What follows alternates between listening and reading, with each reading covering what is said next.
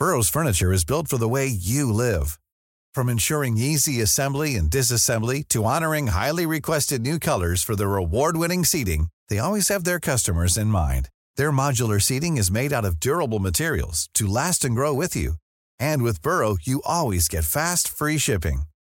Get up to 60% off during Burrow's Memorial Day sale at burrow.com slash ACAST. That's burrow.com slash ACAST. burrow.com slash ACAST. Imagine the softest sheets you've ever felt. Now imagine them getting even softer over time. That's what you'll feel with Bowl and Branch's organic cotton sheets. In a recent customer survey, 96% replied that Bowl and Branch sheets get softer with every wash. Start getting your best night's sleep in these sheets that get softer and softer for years to come. Try their sheets with a 30-night guarantee. Plus, get 15% off your first order at bowlandbranch.com. Code BUTTERY. Exclusions apply. See site for details. Hey, I'm Ryan Reynolds. Recently, I asked Mint Mobile's legal team if big wireless companies are allowed to raise prices due to inflation. They said yes. And then when I asked if raising prices technically violates those onerous two-year contracts, they said, "What the f*** are you talking about? You insane Hollywood ass." So to recap, we're cutting the price of Mint Unlimited from $30 a month to just $15 a month. Give it a try at mintmobile.com slash switch. $45 up front for three months plus taxes and fees. Promoting for new customers for limited time. Unlimited more than 40 gigabytes per month. Slows. Full terms at mintmobile.com.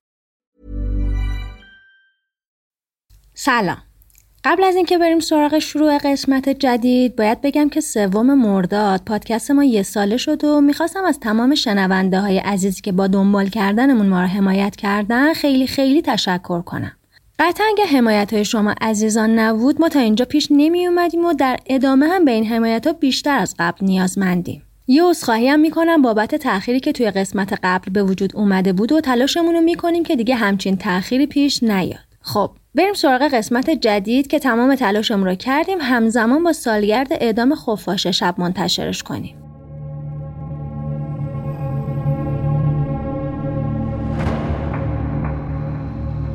کشتن آدما یه اتفاق وحشتناکه. مخصوصا اگه به یه عادت تبدیل بشه و از سر خوشگذرونی انتقام باشه. آدمکشی زنجیره یا قتلای سریالی به شکلی از قتلا گفته میشه که قاتل سه نفر یا بیشتر رو توی بازه زمانی مشخص حدود یه ماه به قتل میرسونه. ممکنه قاتل جنایتاشو تو زمان و مکان یا موقعیت های مشابهی انجام بده. جرمشناسا از زدن برچسب قتل سریالی به جنایت دچار تردید هستن. بعضی انجام سه قتل با ویژگی های مشابه رو قتل زنجیره می‌دونن. اما بعضی دیگه مثل کارشناسای FBI وقوع پنج قتل رو لازمه ورود به پرونده های سریالی می‌دونن. فصل اول پادکست ما قصد داره راجع به قتل زنجیره که توی ایران اتفاق افتاده صحبت کنه. حتما خودتون می‌دونید که موضوع ما هیچ جور مناسب بچه ها نیست و بهتره بدون هدفون جلوی اونا این پادکست رو گوش ندین. در ادامه شما رو به شنیدن بخش اول هفتمین قسمت از فصل اول پادکست نوار زرد که تو مرداد 1401 منتشر میشه دعوت می‌کنم. قسمت هفتم خفاش شب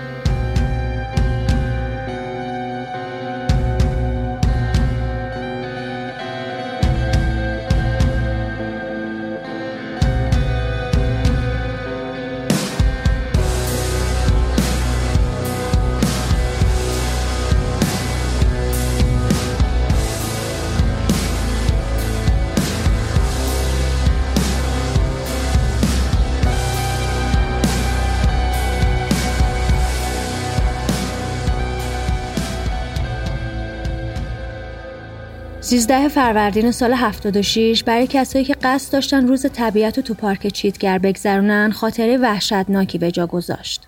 اون روز به تیم سرهنگ فرجزاده که فرمانده وقت پایگاه دو شمال غرب بودن اطلاع میدن که جسد سوخته زنی جلوی پارک رها شده بود و اوایل صبح تیم جنایی که شامل معاون سرهنگ آقای داوود ابوالقاسمی و یکی از افسرشون بودن رو به اونجا میکشونه. از اونجایی که جسد سوزونده شده بود پزشکی قانونی به راحتی نمی‌تونست هویتش رو مشخص کنه. ولی بعد از چند روز متوجه شدن این زن با ضربات چاقو به قتل رسیده و مچ یکی از دستاش هم قطع شده بوده. احتمالا به دلیل بیرون آوردن علنگوهاش. اسم این خانوم توران نظری بوده و تقریبا 54 سالش بوده. بعد از مشخص شدن هویت جسد بستگان این خانوم تو بازجویی به بازپرسا میگن که اون روز توران می‌خواسته بره بهشت زهرا ولی دیگه بر نگشته. در حالی که آقای ابوالقاسمی و تیمش تحقیقاتشون رو برای پیدا کردن قاتل یا قاتلا شروع کرده بودن فکرش هم نمی‌کردن که این قتل اولین حلقه از زنجیره قتلایی باشه که تا تیر همون سال ادامه پیدا می‌کنه. سه روز بعد از کشف اولین جسد جسد سوخته زن دیگه تو باغ اطراف کرج پیدا میشه. این بار ضربات چاقو از ناحیه گردن و سینه زن رو به کشتن داده بود. تو تحقیقات معلوم میشه جسد متعلق به زنی به اسم اهدیه مرزجرانی بوده. 31 فروردین ماه اون سال طرفای جاده فرهزاد که اون وقتا آباد نبود و تازه داشت ساخته می‌شد جسد سوخته زنی پیدا میشه که به خاطر ضربات محکم چاقو به قلب و پارگی رگای حیاتی گردنش به قتل رسیده بود. تو بررسی های پزشکی قانونی معلوم میشه این زن اسمش قدم خیر جهانپور حدوداً 43 ساله بوده. اردیبهشت اون ماه تو سکون و آرامش گذشت و بازپرسا فکر کردن پرونده با همین ستاقت می‌تونه دنبال بشه. ولی جریان پیدا شدن اجساد پی در پی تو خورداد کل آرامش اردیبهشت رو از بین برد. این بار منطقه اوین تهران جایی بود که جسد سوخته قربانی بعدی پیدا میشه. صبح روز دوم خورداد متخصصای پزشکی قانونی برای بررسی موضوع به محل کشف جسد میرن این دختر جوونم به خاطر ضربات چاقو به سینه جونش رو از دست داده بوده تو بررسی ها معلوم میشه الهه همتی نژاد 24 سالش بوده و شبی که به قتل رسیده برای عیادت خواهرش تو بیمارستان شهدای تجریش از خونه بیرون رفته اما دیگه هیچ وقت بر نگشته. بررسی اجساد به تیم آقای ابوالقاسمی این اطمینان رو میده که تمامی اجساد توسط یه نفر یا یک گروه به قتل رسیدن و اونا با قاتل یا قاتلای سریالی سر و کار دارن. تیم بررسی با پیدا شدن هر جسد دقیق و وجب به وجب اطراف محل پیدا شدن اجساد رو میگشتن اما نمی‌تونستن هیچ ردی یا سرنخی از قاتل پیدا کنن. اونا با جنایتکاری روبرو بودن که خیلی حرفه‌ای بود و قطعا جنایتاشو بدون اینکه هیچ سرنخی از خودش به جا بذاره انجام می‌داد. تنها چیزی که تو همه قتل مشخص بود این بود که اجساد مال زنای جوون بود. قتل تو چهارشنبه شبا اتفاق میافتاده. به همه خانمها قبل از مرگ تجاوز شده و اموالشون هم دزدیده شده. تیم تحقیق تمام تمرکزش روی پیدا کردن ردی از قاتل بود و درباره هر احتمال و سرنخی که پیدا می‌کردن تحقیق می‌کردن. تو این مدت فقط روی همین یه پرونده کار نمی‌کردن و پرونده های دیگه رو هم بررسی می‌کردن. تا اینکه یه سری شایعه به گوش بعضیاشون می‌رسه که تو حل این پرونده خیلی کمکشون می‌کنه. قضیه چیزی نبود که پاش به روزنامه و خبرگزاری یا باز بشه و همه راجبش بدونن. حالا چجوری این شایعه ها رو شنیده بودن؟ وقتی که برای باز شدن گره پرونده قتل از مردم اون اطرافم پرسجو می‌کردن تو حرفای مردم می‌فهمن زن جوانی با دختر و پسر کوچیکش تونستن به طور معجزه آسایی از دسته راننده پیکان فرار کنن. آقای ابوالقاسمی حدس می‌زنه بین این پرونده با پرونده قتل زنجیره ارتباطی هست و با این حساب یه شاهد تو حل این پرونده ها داشتن. ولی نمی‌تونه از اون خانم ردی پیدا کنه چون هیچ اسم و آدرسی ازش نداشتن. حتی نمی‌دونستن چه شکلی و چند سالشه. تنها چیزی که می‌دونستن این بوده که اون خانوم سرایدار یه مدرسه بوده. آقای ابوالقاسمی با افسرهای پرونده آقای شهپری و نصرت خواه حدود 20 روز تمام مدارس اون منطقه رو میگردن. تقریبا 35 تا مدرسه میشه تا بالاخره می‌تونن پیداش کنن. اسم این خانوم کبرا مالکی مقدم بود و ازش می‌خوان که بیاد اداره تا راجع به اون شب سوالایی بپرسن. آقای ابوالقاسمی تعریف می‌کنن که این خانم خیلی محجب و مؤمن بودن و اون شبی که دزدیده میشن داشتن از یه هیئتی تو شهرک چشمه با دختر و پسرش برمیگشتن. ساعت نزدیکای یازده بوده که سوار یه پیکان میشن ولی وسط راه راننده مسیرش رو عوض می‌کنه و میبرتشون سمت یه بیابونی. وسط بیابون وای میسه و چاقوشو در میاره. این خانم هر کاری می‌کنه نمی‌تونه در ماشین رو باز کنه. چون متهم ماشینایی که میدزدیده رو در و شیشه های عقبش رو خراب می‌کرده تا کسی نتونه ازش فرار کنه و شبیه یه زندان بشه. بهشون میگه صداتون در نیاد و هرچی پول و طلا دارید به هم بدید. کاری باهاتون ندارم. این خانم هی داشته تو دلش دعا میخونده و فاطمه زهرا رو صدا می‌کرده که یهو می‌بینه چهار پنج تا مرد با بیل و کلنگ دارن از توی ساختمون نیمه کاره بیرون میان. حالا چی شده بوده؟ شب قبلش یه سری اومده بودن آهنه ساختمون رو دزدیده بودن و اینا فکر کرده بودن این ماشین مال همون دزداست و حمله می‌کنن سمتشون. راننده از ترسش ماشین رو روشن می‌کنه تا فرار کنه که اکرم خودش رو محکم میکوبه به در ماشین و در باز میشه. سری با بچه هاش میپرن بیرون و راننده فرار می‌کنه. خانم مالکی نجات پیدا کردنش رو یه معجزه می‌دونسته. سرهنگ ابوالقاسمی از خانم می‌خوان که مشخصات ظاهری این آدم رو براشون توصیف کنن و بعدم اجازه میدن تا برن. با همین مشخصات ظاهری شروع می‌کنن به گشتن توی پرونده های مجرمای سابقه دار تا بلکه سر نخی پیدا کنن. حتی به ساختمون نیمه کاری که راننده خانم مالکی رو برده بوده اونجا میرن و از کارگرای ساختمون سوال می‌کنن تا ببینن کسی تونسته شماره پلاک ماشین رو برداره یا نه. که کارگرا میگن تون تاریکی شب چیزی قابل دیدن نبوده. تحقیقا برای پیدا کردن پیکانی با مشخصاتی که خانم داده بوده ادامه پیدا می‌کنه تا اینکه خبر پیدا شدن دو تا جنازه دیگه با همون خصوصیات قبل به گوششون می‌رسه اجساد کشف شده تو تاریخ هشتم خرداد نقطه عطف همه قتلا بود. صبح اون روز اهالی بلوار آسیای تهران با اجساد سلاخی شده و خفه شده یه زن و دختر بچه روبرو میشن. تو بررسی ها مشخص میشه اسم زن اعظم ثابت نژاد بوده که با دخترش منیره قهوهچی از خونه بیرون رفته بودن. اعظم با 27 ضربه چاقو به قتل رسیده بود و منیره هم به خاطر خفگی جونش از دست داده بود. کشته شدن یه دختر بچه بیگناه دل همه مامورین رو به درد آورده بود. سرهنگ ابوالقاسمی بعد از دیدن این صحنه به آگاهی غرب میرن و رئیسشون رو از این اتفاق با خبر می‌کنن. برای همین سرهنگ فرجزاده یه ستادی تشکیل میدن که شامل یه تیم از افسرهای کار کشته بوده تا روی این پرونده که دیگه مطمئن شده بودن مربوط به یه قاتل سریالیه کار کنن و همگی به خودشون قول میدن تا قاتل و شناسایی دستگیر نکردن دیگه به خونه نرن. حتی بعضی از افسرهای پرونده تو مناطقی که فکر می‌کردن قاتل تومه هاشو سوار می‌کرده همسراشون رو به عنوان تومه قرار می‌دادن تا ببینن راننده که سوارشون می‌کنن همون قاتلی که دنبالش هستنن یا نه که بازم موفق نمیشن کسی رو شناسایی کنن. تو قسمت قبل گفتیم که اداره آگاهی به صورت منسجم کار نمی‌کرده و هر کدوم از پرونده ها توی اداره و دسته یه بازپرس بوده. تا اینکه بعد از جلسه که تشکیل میدن شورا تصمیم می‌گیره پیگیری این پرونده ها رو که حالا دیگه مطمئن شده بودن سریالیه بدن دست حمیدرضا گودرزی بازپرس ویژه قتل. این آقای گودرزی کی بودن؟ ایشون که اون زمان کارشون رسیدگی به پرونده های جنایی بوده بین سال 66 تا 68 می‌تونن برای خودشون اسم و رسمی تو همدان کسب کنن و همش هم به خاطر موفقیت تو پرونده ها بوده معروف ترین پرونده که می‌تونن سرنخش رو باز کنن مربوط می‌شده به قتل رئیس شعبه بانک کشاورزی همدان که از طرف سارقای مسلح به طرز فجی به همراه خانوادش کشته شده بودن و بعدش هم چون خونشون بالای بانک بوده از این طریق وارد بانک شده بودن و خزانه بانک رو خالی کرده بودن. آقای گودرزی برای حل این پرونده تا مدتها زندگی شخصیش رو تعطیل می‌کنه تا بالاخره می‌تونه قاتلین رو دستگیر کنه و پولا رو به بانک برگردونه. همین اتفاق باعث ترفی گرفتن و انتقالش به تهران میشه و میشن بازپرس ویژه قتل.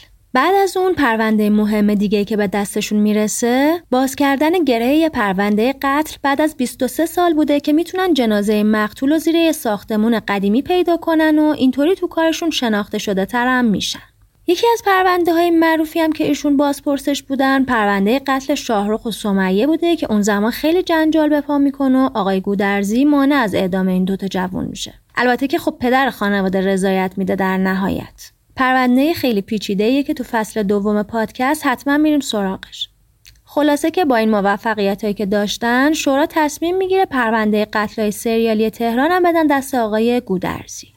یه نکته که شاید در مورد آقای گودرزی ندونید اینه که مهمترین پرونده که تو این چند سال اخیر داشتن وکیل مدافع بودن محمد رضا نجفی شهردار تهران بوده که به جرم قتل همسرش بازداشت میشه و چند وقت بعدم با رضایت خانواده مقتول آزاد میشه. بله ایشون وکیل مدافع آقای نجفی بودن.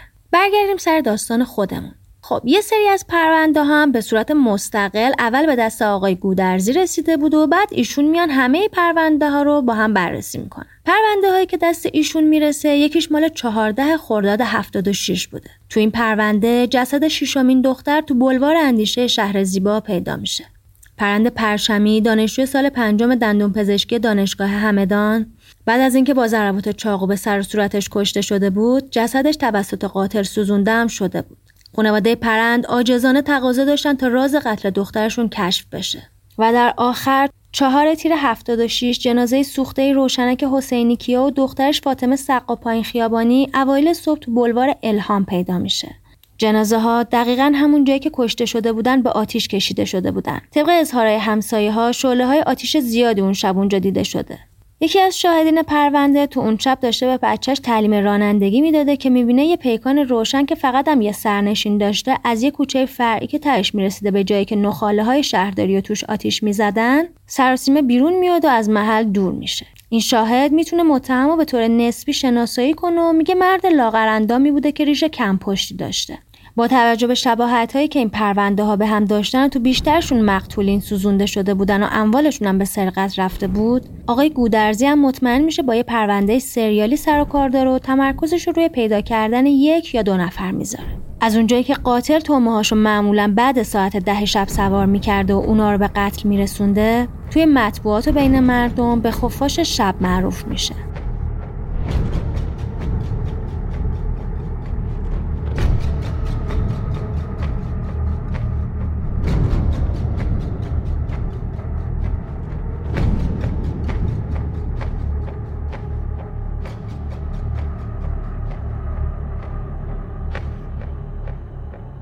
بد نیست بدونید لقب خفاش شب و اولین بار آقای بلوری روزنامه نگار و حوادث نویس معروف برای این قاتل انتخاب می‌کنن حتی استفاده از لفظ قاتل زنجیره رو هم ایشون تو گزارشاشون باب می‌کنن. تو قسمت قاتل کلاه نمدی یکم راجع به ایشون صحبت کردیم.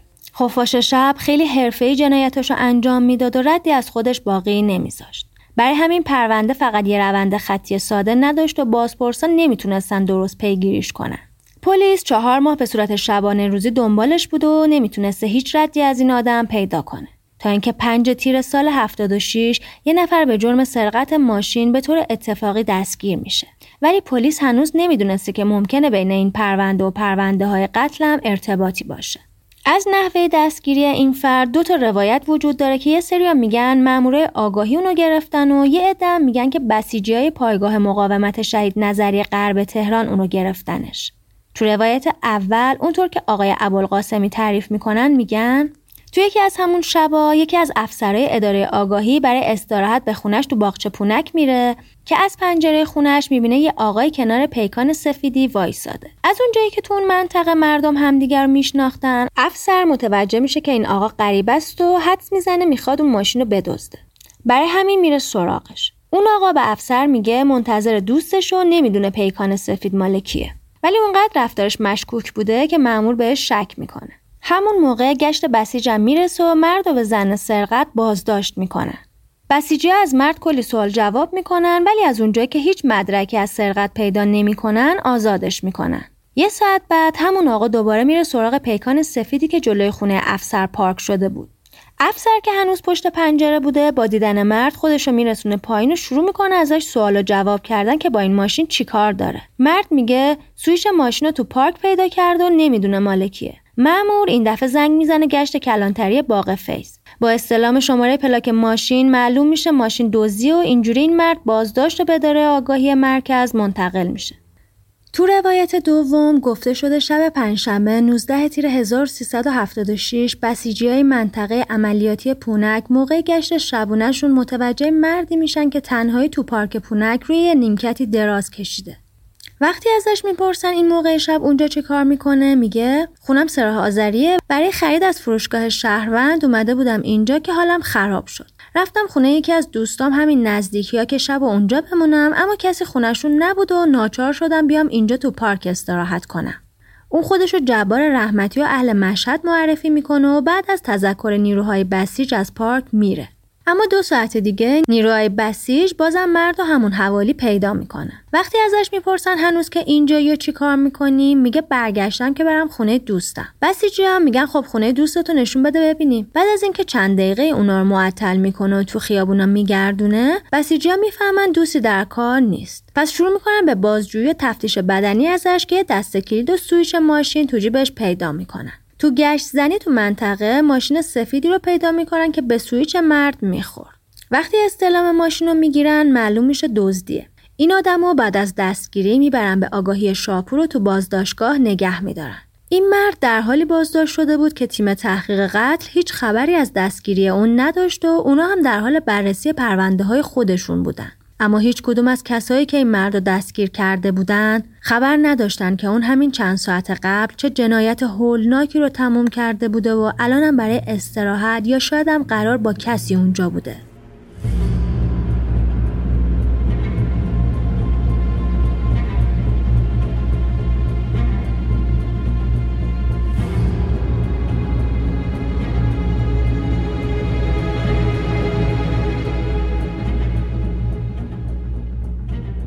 گفتیم که تیم تحقیق قتل خبری از دستگیری دزد ماشین نداشت تا اینکه موازی با این اتفاق یه اتفاق دیگه میافته که تو باز شدن گره اصلی پرونده خیلی کمک می‌کنه. ماجرا چی بوده؟ بذارید از زبون خود سرهنگ فرجزاده این بخش رو بشنوید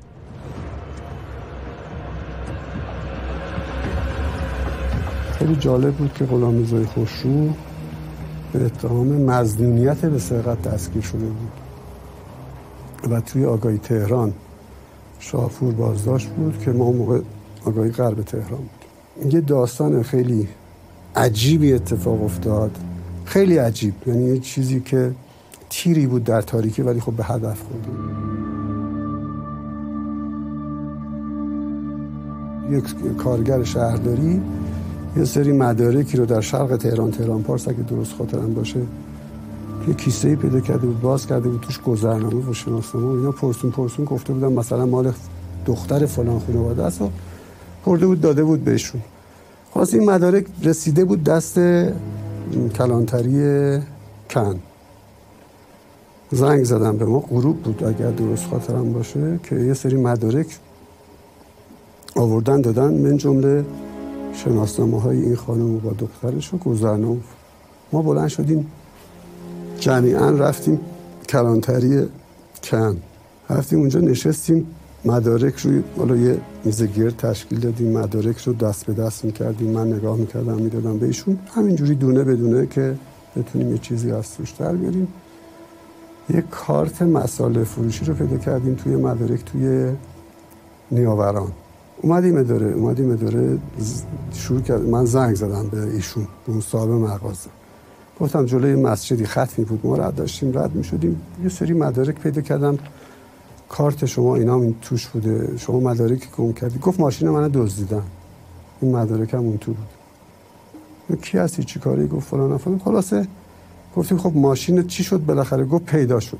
این کی پیدا کرده؟ گفت آگاهی تهران پیدا کرد. سارقش هم گرفتن. خب ببینید اینجوری این آدم دستگیر شد. گفتیم سارقش هم گرفتن. گفت بعد خلاصه ساعت تا اینو ما بیاریم برسونیم آگاهی تهران شد دوازده نصف شب فکر کنم. آقای عباسین درست یادم نیست. و رفتیم ماشین رو دیدیم. ماشین آثار هنوز خون روش بود رو صندلی عقب. و فرمانده تهران بزرگ موقع آقای خدا بیامرز آقای ابوالفتحی بود. با ایشون هماهنگ کردیم. اومد آگاهی تهران که معروف به آگاهی شاپور. یه تیمی رو فرستادیم آقای ابو قاسمی و اگه درست خاطرم باشه آقای شهبری آقای نصرت حالا دیگه کی بود یادم نیست. که رفته بودن اونجا. ما گفتیم حدس می‌زنیم که قاتل خانمات توی آگاهی تهران بازداشت. گفت مگه میشه؟ گفتیم آره ما حدس می‌زنیم. 99 درصد اینه. و اسمش همین. با یه اسم دیگه خودش رو معرفی خلاصه خودش اومد اونجا و متهم رو از بازداشتگاه که در بودن اون افسر ما من شنیدم سجده کرده بود وقتی این رو دیده بود. خورم رضای خوش رو از خوشحالی سجده شک کرد.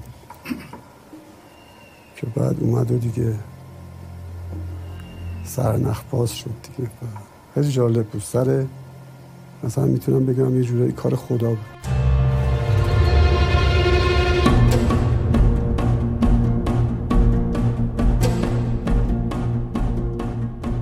تیکه های پازل کنار هم قرار گرفته بودن و همون شب سرهنگ فرجزاده و تیمش خودشونو میرسونن آگاهی شاپور تا متهم رو ببینن. پروندهش رو که بررسی می‌کنن می‌بینن هیچ اثر انگشتی ازش تو پرونده نیست. تعجب می‌کنن دستای متهم رو نگاه می‌کنن و می‌فهمن وقتی بازداشتش کرده بودن دستاشو کشته به دیوار سیمانی تا اثر انگشتش از بین بره. پس مطمئن میشن که این آدم یه مجرم سابقه داره. چیکار می‌کنن؟ میان دستای متهم رو می‌ذارن تو آب گرم تا اثر انگشتاش دوباره ظاهر بشه. یاد فیلم 7 افتادم که قاتل اثر انگشتش رو از بین برده بود. جالبه ها فیلم 7 دو سال قبل این جریانا ساخته شده بود و بر فرض محال شاید این مجرم فیلمو دیده بوده. البته نمونه ایرانیش هم فیلم متری شیشانیمه دیگه. وقتی دارن ناصر خاکزاد و برای انگشت نگاری می‌برن و اون دستاشو می‌کشه به دیوار سیمانی.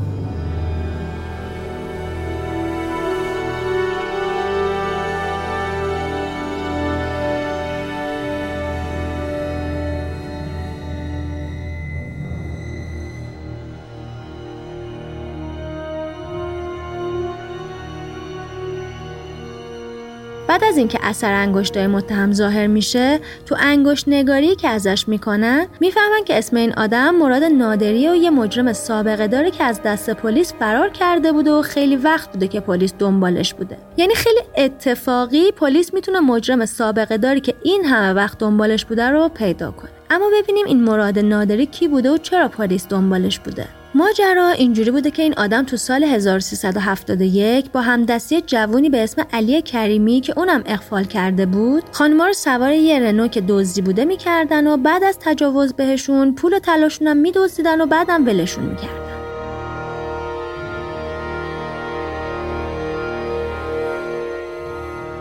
اینطوری که کریمی با چادر زنونه روی صندلی عقب میشست و اعتماد مسافرا رو جلب می‌کردن.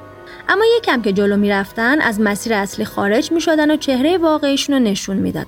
این ماجرا ادامه داشت تا اینکه یکی از دخترها مشخصات ماشین این دو نفر رو به نیروی انتظامی میده و عرصه رو بهشون تنگ می‌کنه. ظهر یکی از روزهای پاییز همون سال ماشین دزدی از طرف نیروی انتظامی تو شهر زیبا شناسایی میشه. مامورا ماشین رو تعقیب می‌کنن و فرمان ایست بهش میدن که سرنشیناش توجهی نمی‌کنن. آخر سر بعد از چند تا تیراندازی که باعث زخمی شدن مراد نادری و متاسفانه مرگ یه آبر پیاده میشه سرنشینای ماشین رو دستگیر می‌کنن. بعد دستگیری دادسرای تهران براشون قرار بازداشت موقت صادر می‌کنه و باز می‌خواد که حاضر بشن برای ادامه تحقیقات و بازپرسی.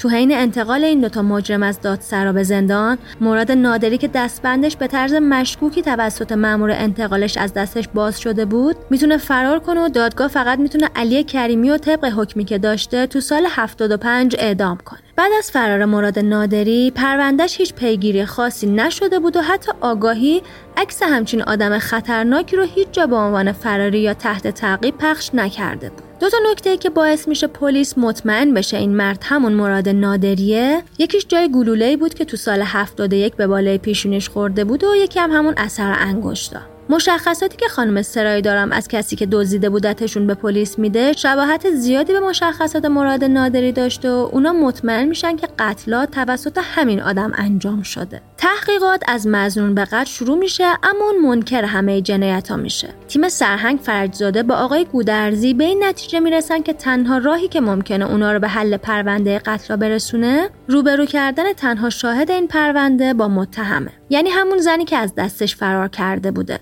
پس دوباره اون خانم به آگاهی احضار می‌کنن و با اون مرد روبرو می‌کنن. خانم سریع اونو می‌شناسه و حتی اونقدر از دیدنش حالش بد میشه که کم مونده بوده از حال بره. با اینکه این خانم شهادت میده که این آقا که اسمش مراد نادری قصد دزدیدنش رو داشته ولی اون زیر بار اینکه مراد نادری هست نمی‌رفته. تو اعتراف گرفتن ازش بالاخره میگه من مراد نادری نیستم و اون یه هویت جعلی بوده که برای خودم درست کرده بودم. هویت اصلی من افغانستانیه و اسم اصلیم هم عبدالله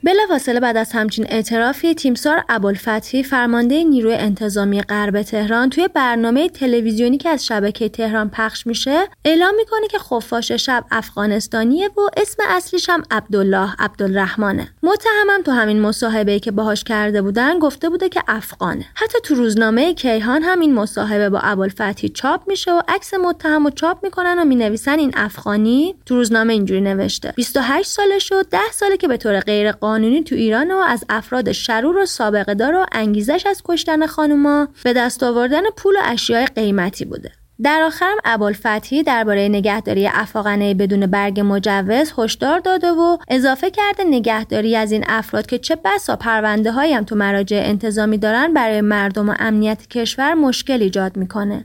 ایشون تو این مصاحبه به خانمها هشدار میدن که سوار ماشینای تک سرنشین نشن و آژانس‌ها هم مراقب باشن اینجور آدما خودشون رو جای راننده جان نزنن.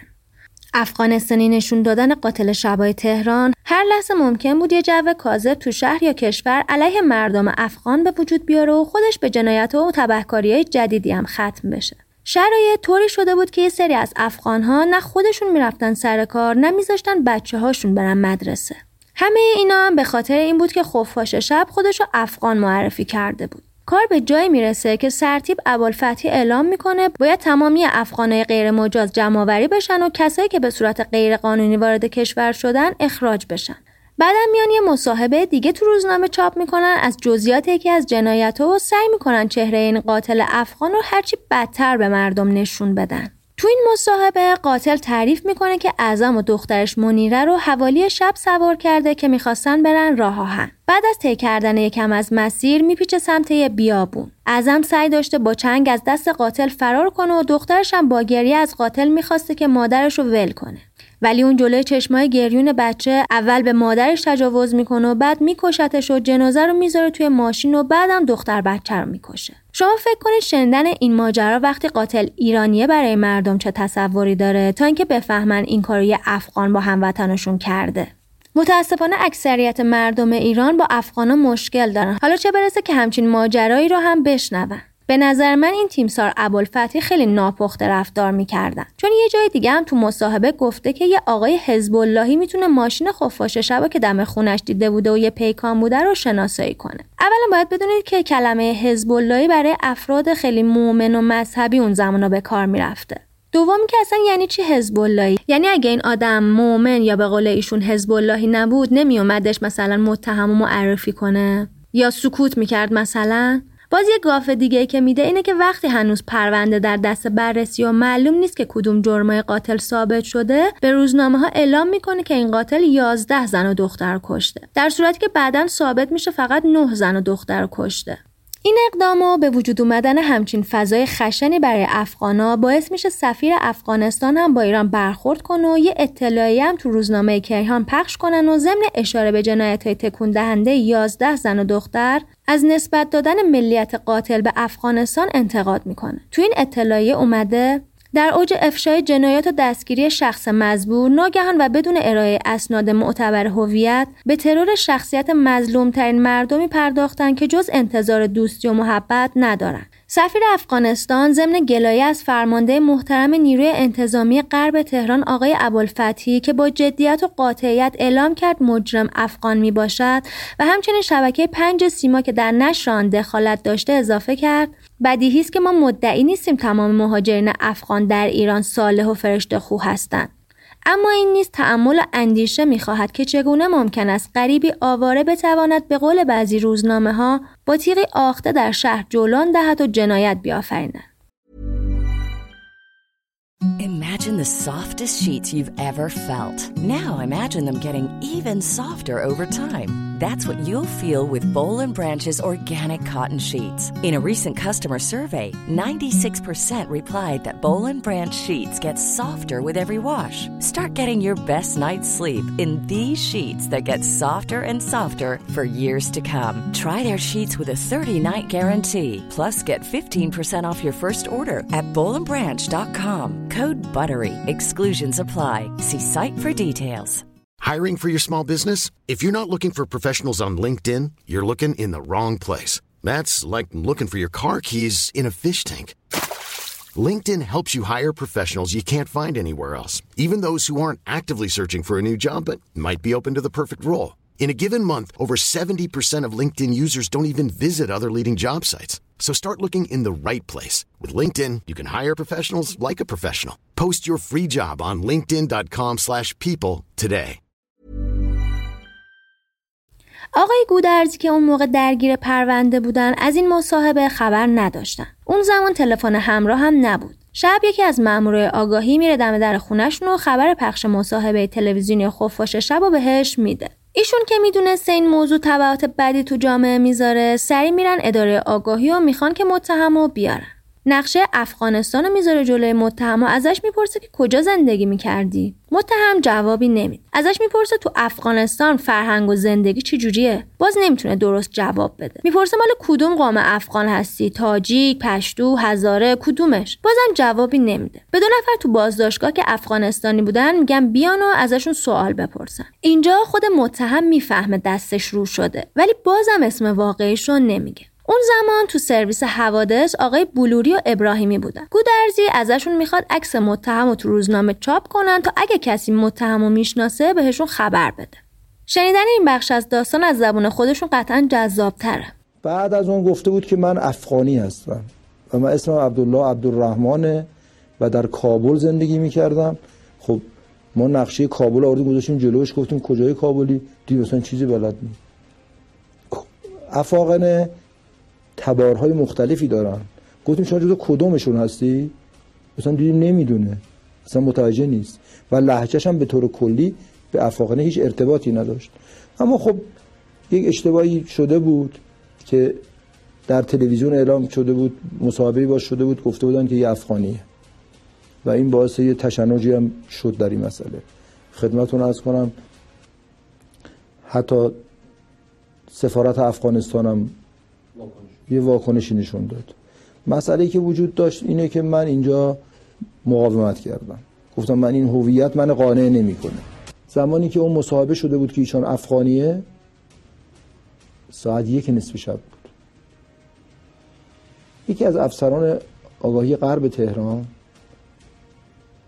فکر کنم سرهنگ شهبری بود. بعد ازش به نیکی یاد کنم. ایشان ساعت یک و نیم نصف شب اومد در خونه ما. زنگ زد. من رفتم پایین و پرسی کردم. گفت که بی آگاهی تو گرفتار شدی. بودم چرا؟ او یکی از مسئولین مصاحبه کرده گفته ایشان افغانی تلویزیون هم پخشش کرده. شما فردا باید جوابگو باشی. ما همون ساعت دیگه زندگیمون رو تعطیل کردیم. تا هویتی پیدا شد. و گاهی فکر می‌کنم اگه ما ایشان رو با همون نام افغانی محاکمه می‌کردیم و اصلا حکمش می‌دادیم. و اصلا اجرا می‌شد. و بعدا هویت بعدی کشف می‌شد. واقعا جوابش چی باید می‌دادیم؟ ما آقای گودرزی نقش مطبوعات اون زمان خیلی پررنگ می‌دونن و معتقدن یکی از گره های مهم پرونده که همون مشخص شدن هویت اصلی خفاش شبه به دست مطبوعات باز شد. چیزی که الان دیگه کمتر تو مطبوعات می‌بینیم و روزنامه نگارا به جای نقش تحلیلگری که اون موقع داشتن بیشتر شدن راوی و فقط ماجراها رو روایت می‌کنن. بگذریم. بعد از چاپ شدن عکس این آدم تو روزنامه یه روز یه نوجوان 16 ساله تهرانی به اسم محمد با خانوادش به اداره پلیس میرن و میگه من این آدمو می‌شناسم. برادرش نزدیک خونه ما تو خیابون ترش آرشگاه داره و من خیلی وقت دیدم که این آقا میومد مغازه برادرش. آخرین باری هم که دیدمش یه شلوار لی آبی و کاپشن مشکی پوشیده بود و یه کیف سامسونت هم دستش بود. چرا خیلی قیافش یادم مونده؟ چون این آقا به هم گفته بود چهار سال تو آلمان بوده و یه جوری حرف می‌زد انگار فارسی رو یادش رفته. اسم این آقا چی بوده؟ غلامرضا خوشرو کوران کردیه معروف به خفاش شب.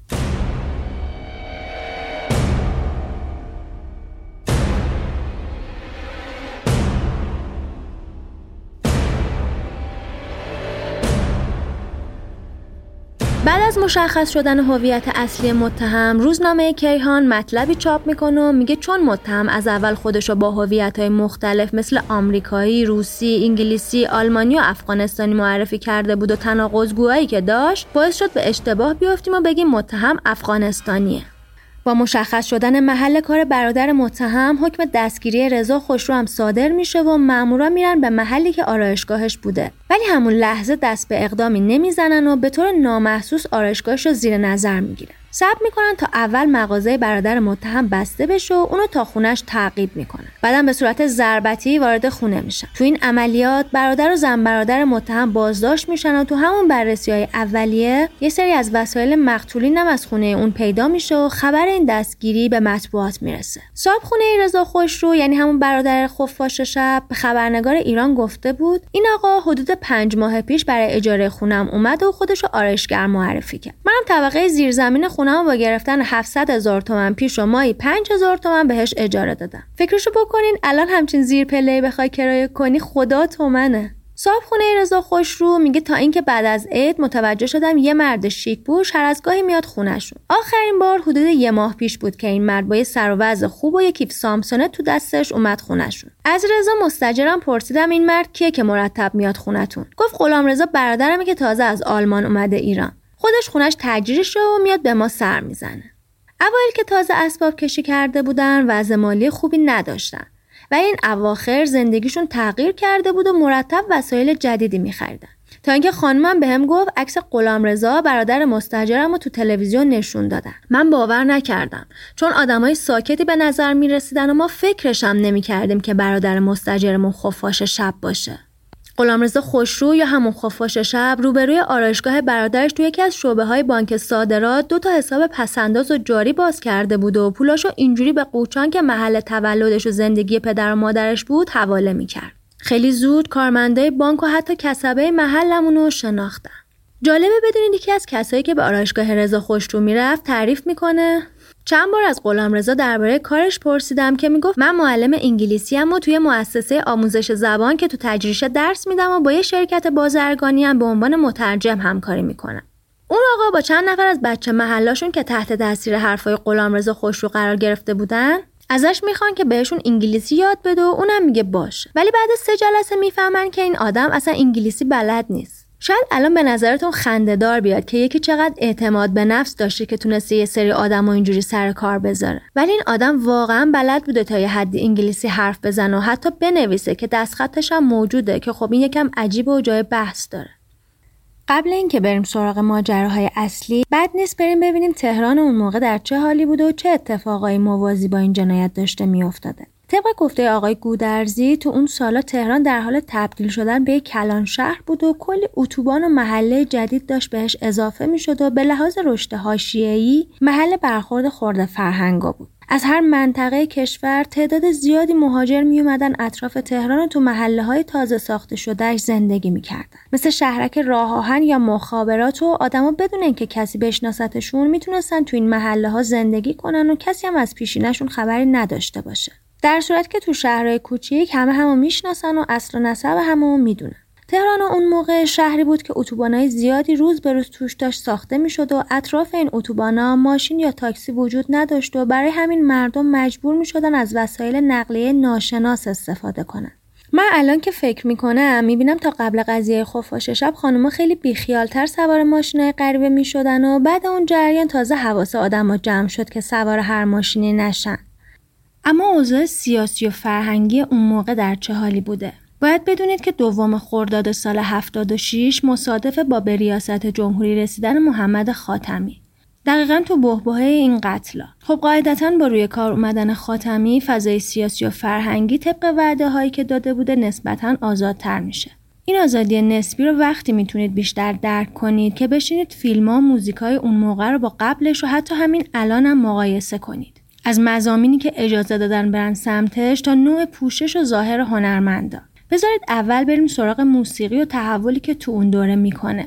تا قبل از اون یعنی بعد از انقلاب و تا اواخر ریاست جمهوری آقای رفسنجانی تنها موسیقی که اجازه داشت فعالیت کنه موسیقی سنتی بود و تازه تو دوره رفسنجانی نهایت موزیکای پاپ مربوط به سه تا خواننده می‌شد که می‌گفتن کارمند رادیو تلویزیون هستن و ته هم دارن و اینجوری تونسته بودن تو برنامه های صدا و سیما هم بخونن. قطعه های معروفی مثل آی نسیم سحری یا قطعه دوستان دوستان در جشن خوب شاخه های سبز و شاد همچو گل های بهاری رویتان پرخنده باد که تازه اجراشون هم خیلی شق و رق و با لبخند ملیح همراه بود. اما با روی کار اومدن خاتمی و مساعد شدن اوزا یه سری جوون با استعداد تو موسیقی پاپ ظهور کردن که کلا فازشون با قبلی خیلی فرق داشت و سعی داشتن که به نمونه های غربیشون بیشتر نزدیک بشن. بانو که خنجر خط نوشته یادگاری.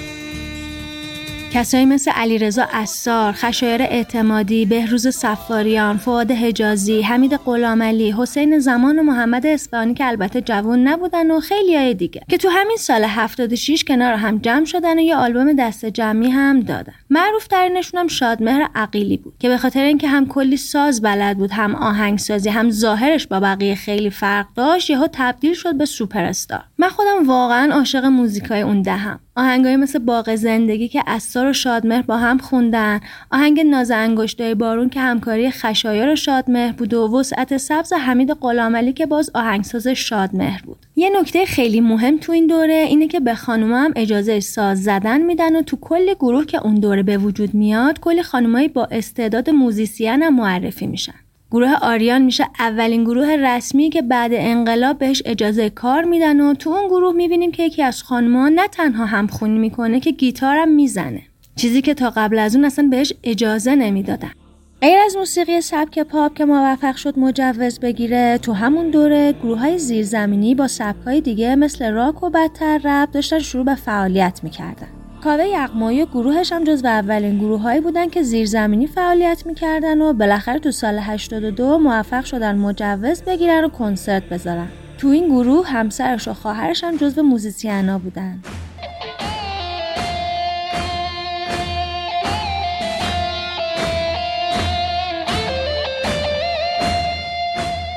خب بریم سراغ فیلمایی که اون سال خیلی معروف شدن.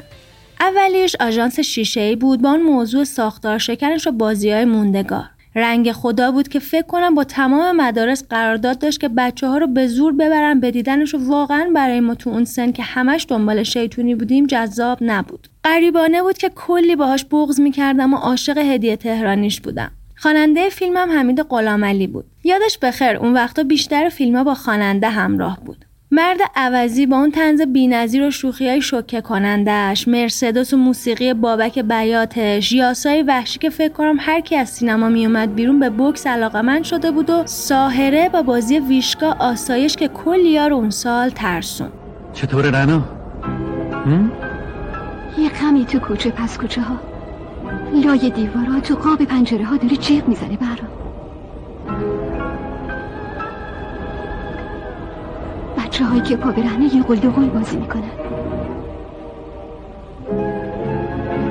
دخترهایی که موهاشونو گیس کردن و منتظرن. مادرهایی که سر تنور نشستن و نون میپزن. شکوه عظمت واقعی تاریخ یعنی هم. می‌بینی چقدر مستحکمه؟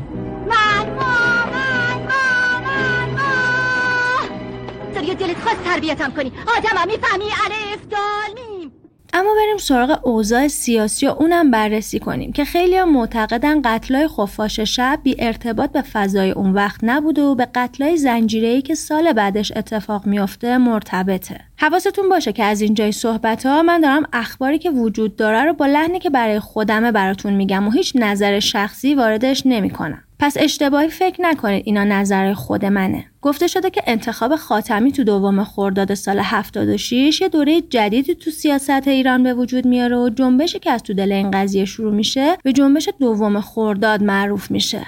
اصلی ترین حرف این جنبش قانونگرایی بوده و خیلی تاکید داشته به احیای قانون اساسی. شعار اصلی و اولیه خود خاتمی هم اجرای قانون اساسی بود که از دلش اصلاحات صورت می گرفت. لغو شکنجه، نفی تفتیش عقاید، آزادی های مصوب تو قانون، استقلال، آزادی و عدالت چیزی بود که طرفدار این جنبش می‌خواستن. مذاکره با آمریکا و اجلاس سران اسلامی تو ایران داشت فضای ایران رو زیر رو می‌کرد ولی اصولگرا با این تغییرات و آزادیهایی که به وجود اومده بود به شدت مخالف بودن و تمام تلاششون رو برای خراب کردن این فضا می‌کردن. طوری که رفته رفته حدود اختیاری رئیس جمهور هم کم و کمتر شد و خود خاتمی هم به خاطر جریان کوی دانشگاه و به خاطر اینکه اونقدر منفعل رفتار کرد از چشم خیلی از هوادارانش افتاد. قضیه کوی دانشگاه هم یه خلاصه رو براتون میگم.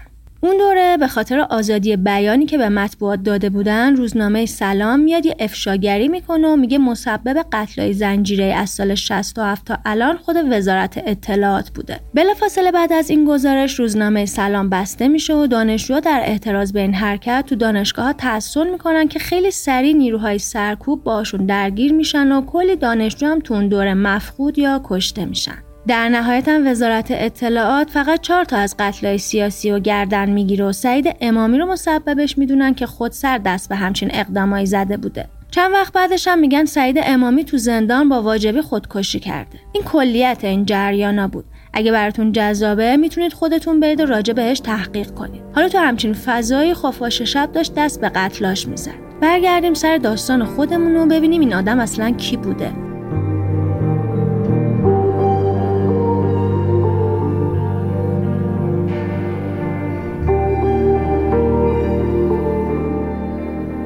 غلامرضا خوشرو کورانکردیه یکم آذر 1341 تو روستای کورانکردیه فاروج از توابع استان خراسان توی خانواده پر جمعیت به دنیا میاد. تو نه سالگی از خانوادهش جدا میشه و به دست یه خانم میدنش. آقای گودرزی میگن غلامرضا تا نه سالگی تو روستا بوده. خانوادهش میگن نه سالگی خودش فرار کرده ولی خودش می‌گفته منو سپردن به یه خانومی تا ازم نگهداری کنه. این خانم تو شرکت نپتون کار می‌کرده. شش تا دختر داشته که همشون ازدواج کرده بودن و خودش تنها بوده. برای همین غلامرضا برده بوده پیش خودش. منتها صبح می‌رفته سر کار تا بعد از ظهر غلامرضا تو خونه تنها بوده. مدرسه هم نذاشته بودنش که درس بخونه. خب تو کوچه ها بوده و با بچه های ولگرد آشنا شده. نامادریش هم که نبوده تا به تربیتش برسه و تازه برای اینکه خانواده بچه نتونن ازش آدرسی داشته باشن هی جاش هم عوض می‌کرده. یعنی این بچه به قهر از پدر مادرش جدا شده و هرچی هم گریه می‌کرده که می‌خوام برم پیش پدر مادرم راهی نداشته. آقای گودرزی میگن این نشون میده که این بچه می‌خواسته بره پیش پدر مادرش ولی این خانم نذاشته تا اینکه بزرگ میشه و میره مشهد. غلام رضا تو نوجوانی با دوستای مختلف میگرده و شروع می‌کنه به خلاف کردن تا اینکه میاد تهران و برای خلافاش میره سمت میدون توپخونه. اولین باری که دستگیر میشه می‌بینه یه پیکانی شیشش پایینه و یه سری لوازم توشه.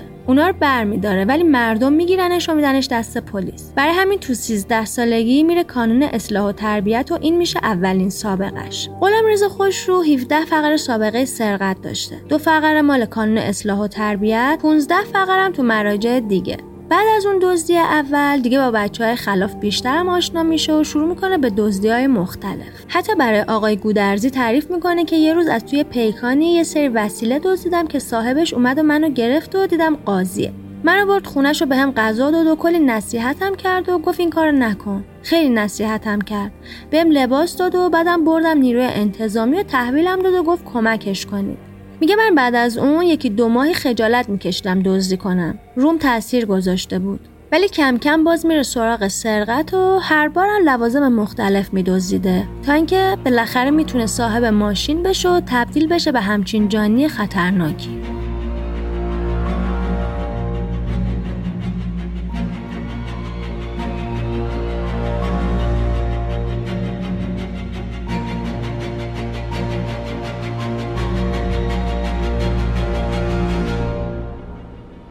در نهایت غلامرضا خوشرو طی بازجویی متعددی که ازش میشه و قطعا همراه خشونتم بوده اعتراف می‌کنه که این جنایت کار اون بوده و نه تا مقتول رو خودش کشته. با مشخص شدن هویت قاتل دادگاه رسیدگی به جرایم غلامرضا خوشرو خیلی سریع و خارج از نوبت تو دو جلسه علنی و یه جلسه غیر علنی برگزار میشه. جلسه غیر علنی مربوط به اتهامای اون درباره تجاوزاتش بوده که به دلیل حفظ شن خانواده ها غیر علنی برگزار میشه و هیچ اطلاعی هم ازش در دسترس نیست. این جلسات به یکی از جنجالی ترین و غمانگیزترین دادگاه های ایران تبدیل میشه. محاکمه جنجالی غلامرضا خوشرو ابعاد وسیعی به جا می‌ذاره چرا که این قاتل باهوش تو تمام مدت دادگاه سعی داشته کسی به اسم حمید رسولی و هم دست خودش معرفی کنه و قتلاشو گردن اون بندازه. اما یه سری از اموال مقتولا و چاقوی قاتل تو خونه برادرش پیدا میشه. از طرف دیگه شاهدایی که تونسته بودن از دست خفاش شب فرار کنن تو دادگاه شهادت دادن که این آدم تنها بوده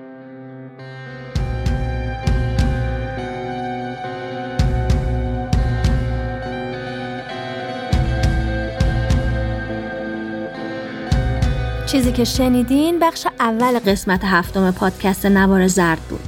خیلی مهمه که بدونید ما تو این پادکست دید تحلیلی به ماجراها نداریم و اگر جای نظری هم میدیم خیلی شخصیه. نکته دیگه اینه که فقط وقایع جنایی رو بررسی نمی‌کنیم بلکه سعی داریم در کنار ماجراها وقایع تاریخی که تو اون زمان خیلی مهم و تاثیرگذار بودن هم بررسی کنیم. پس اگه همچین موضوعی برای شما یا دوستاتونم جذابه ما رو به بقیه هم معرفی کنید و از طریق تمام اپهای پادگیر یا صفحه اینستاگرام یا کانال یوتیوب و تلگراممون ما رو دنبال کنید. اگه هم دوست دارید برای ادامه دادن این مسیر از ما حمایت کنید چه در ایران چه در خارج از ایران می‌تونید از طریق لینک هامی باش نوار که تو توضیحات گذاشته شده این کار رو انجام بدید. قطعا می‌دونید که برای حمایت مالی از نوار هیچ اجباری وجود نداره. این کار شما صرفا ما رو برای ادامه مسیر دلگرم می‌کنه. منابع اپیزودامونم تو قسمت توضیحات اپهای پادگیر وجود داره. اگه دوست دارید که خودتونم راجع به اپیزودا بدونید یا موسیقیایی که استفاده کردیم براتون جذابه از اینجا پیداش کنید. تشکر می‌کنم از همه عزیزانی که ما رو تو ضبط این قسمت یاری کردن. ممنون که ما رو دنبال می‌کنید و ممنون که انتقاداتتون رو به گوش ما میرسونید.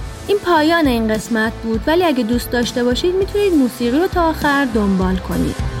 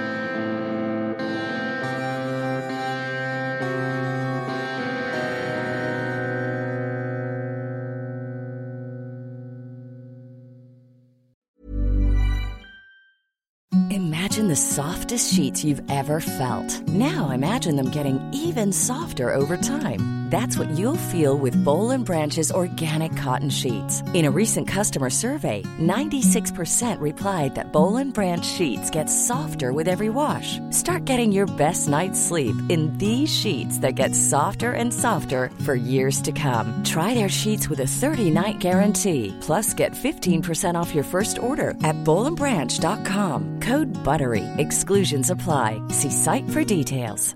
Even when we're on a budget, we still deserve nice things. Quince is a place to scoop up stunning high-end goods for 50 to 80% less than similar brands.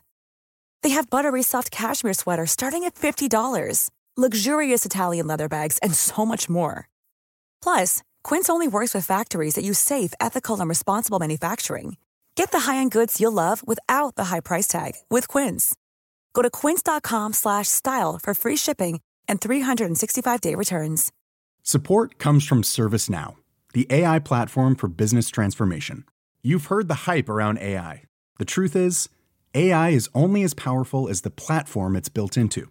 ServiceNow is the platform that puts AI to work for people across your business, removing friction and frustration for your employees, supercharging productivity for your developers, providing intelligent tools for your service agents to make customers happier. All built into a single platform you can use right now. That's why the world works with ServiceNow. Visit servicenow.com/slash AI for people to learn more.